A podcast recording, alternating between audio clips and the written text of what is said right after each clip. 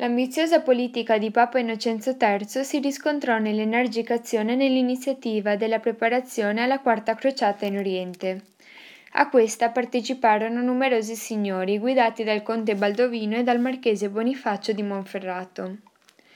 I crociati si riunirono a Venezia per imbarcarsi verso Oriente, ma essendo privi di mezzi per pagare il prezzo di trasporto, accettarono la proposta veneziana di sostituire il denaro con l'aiuto nella conquista di Zara in Croazia, allora in possesso del re cattolico d'Ungheria. Ottenuto il dominio della città, si diressero a Costantinopoli per porre al trono imperiale Isacco II, che in cambio aveva promesso denaro e cospicui aiuti in ulteriori imprese contro i musulmani. L'imperatore Isacco II nel 1203 salì al potere, ma si fece ben presto detestare al tal punto che nacque una rivolta che lo spodestò.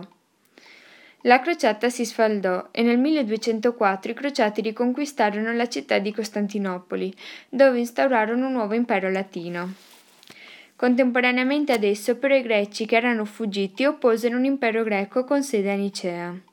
E nonostante questi esiti inaspettati, l'ideologia riguardante la crociata sopravvivette e Innocenzo III continuò ad attribuire grande importanza al recupero della Terra Santa, testimoniati infatti dal successo della crociata successiva.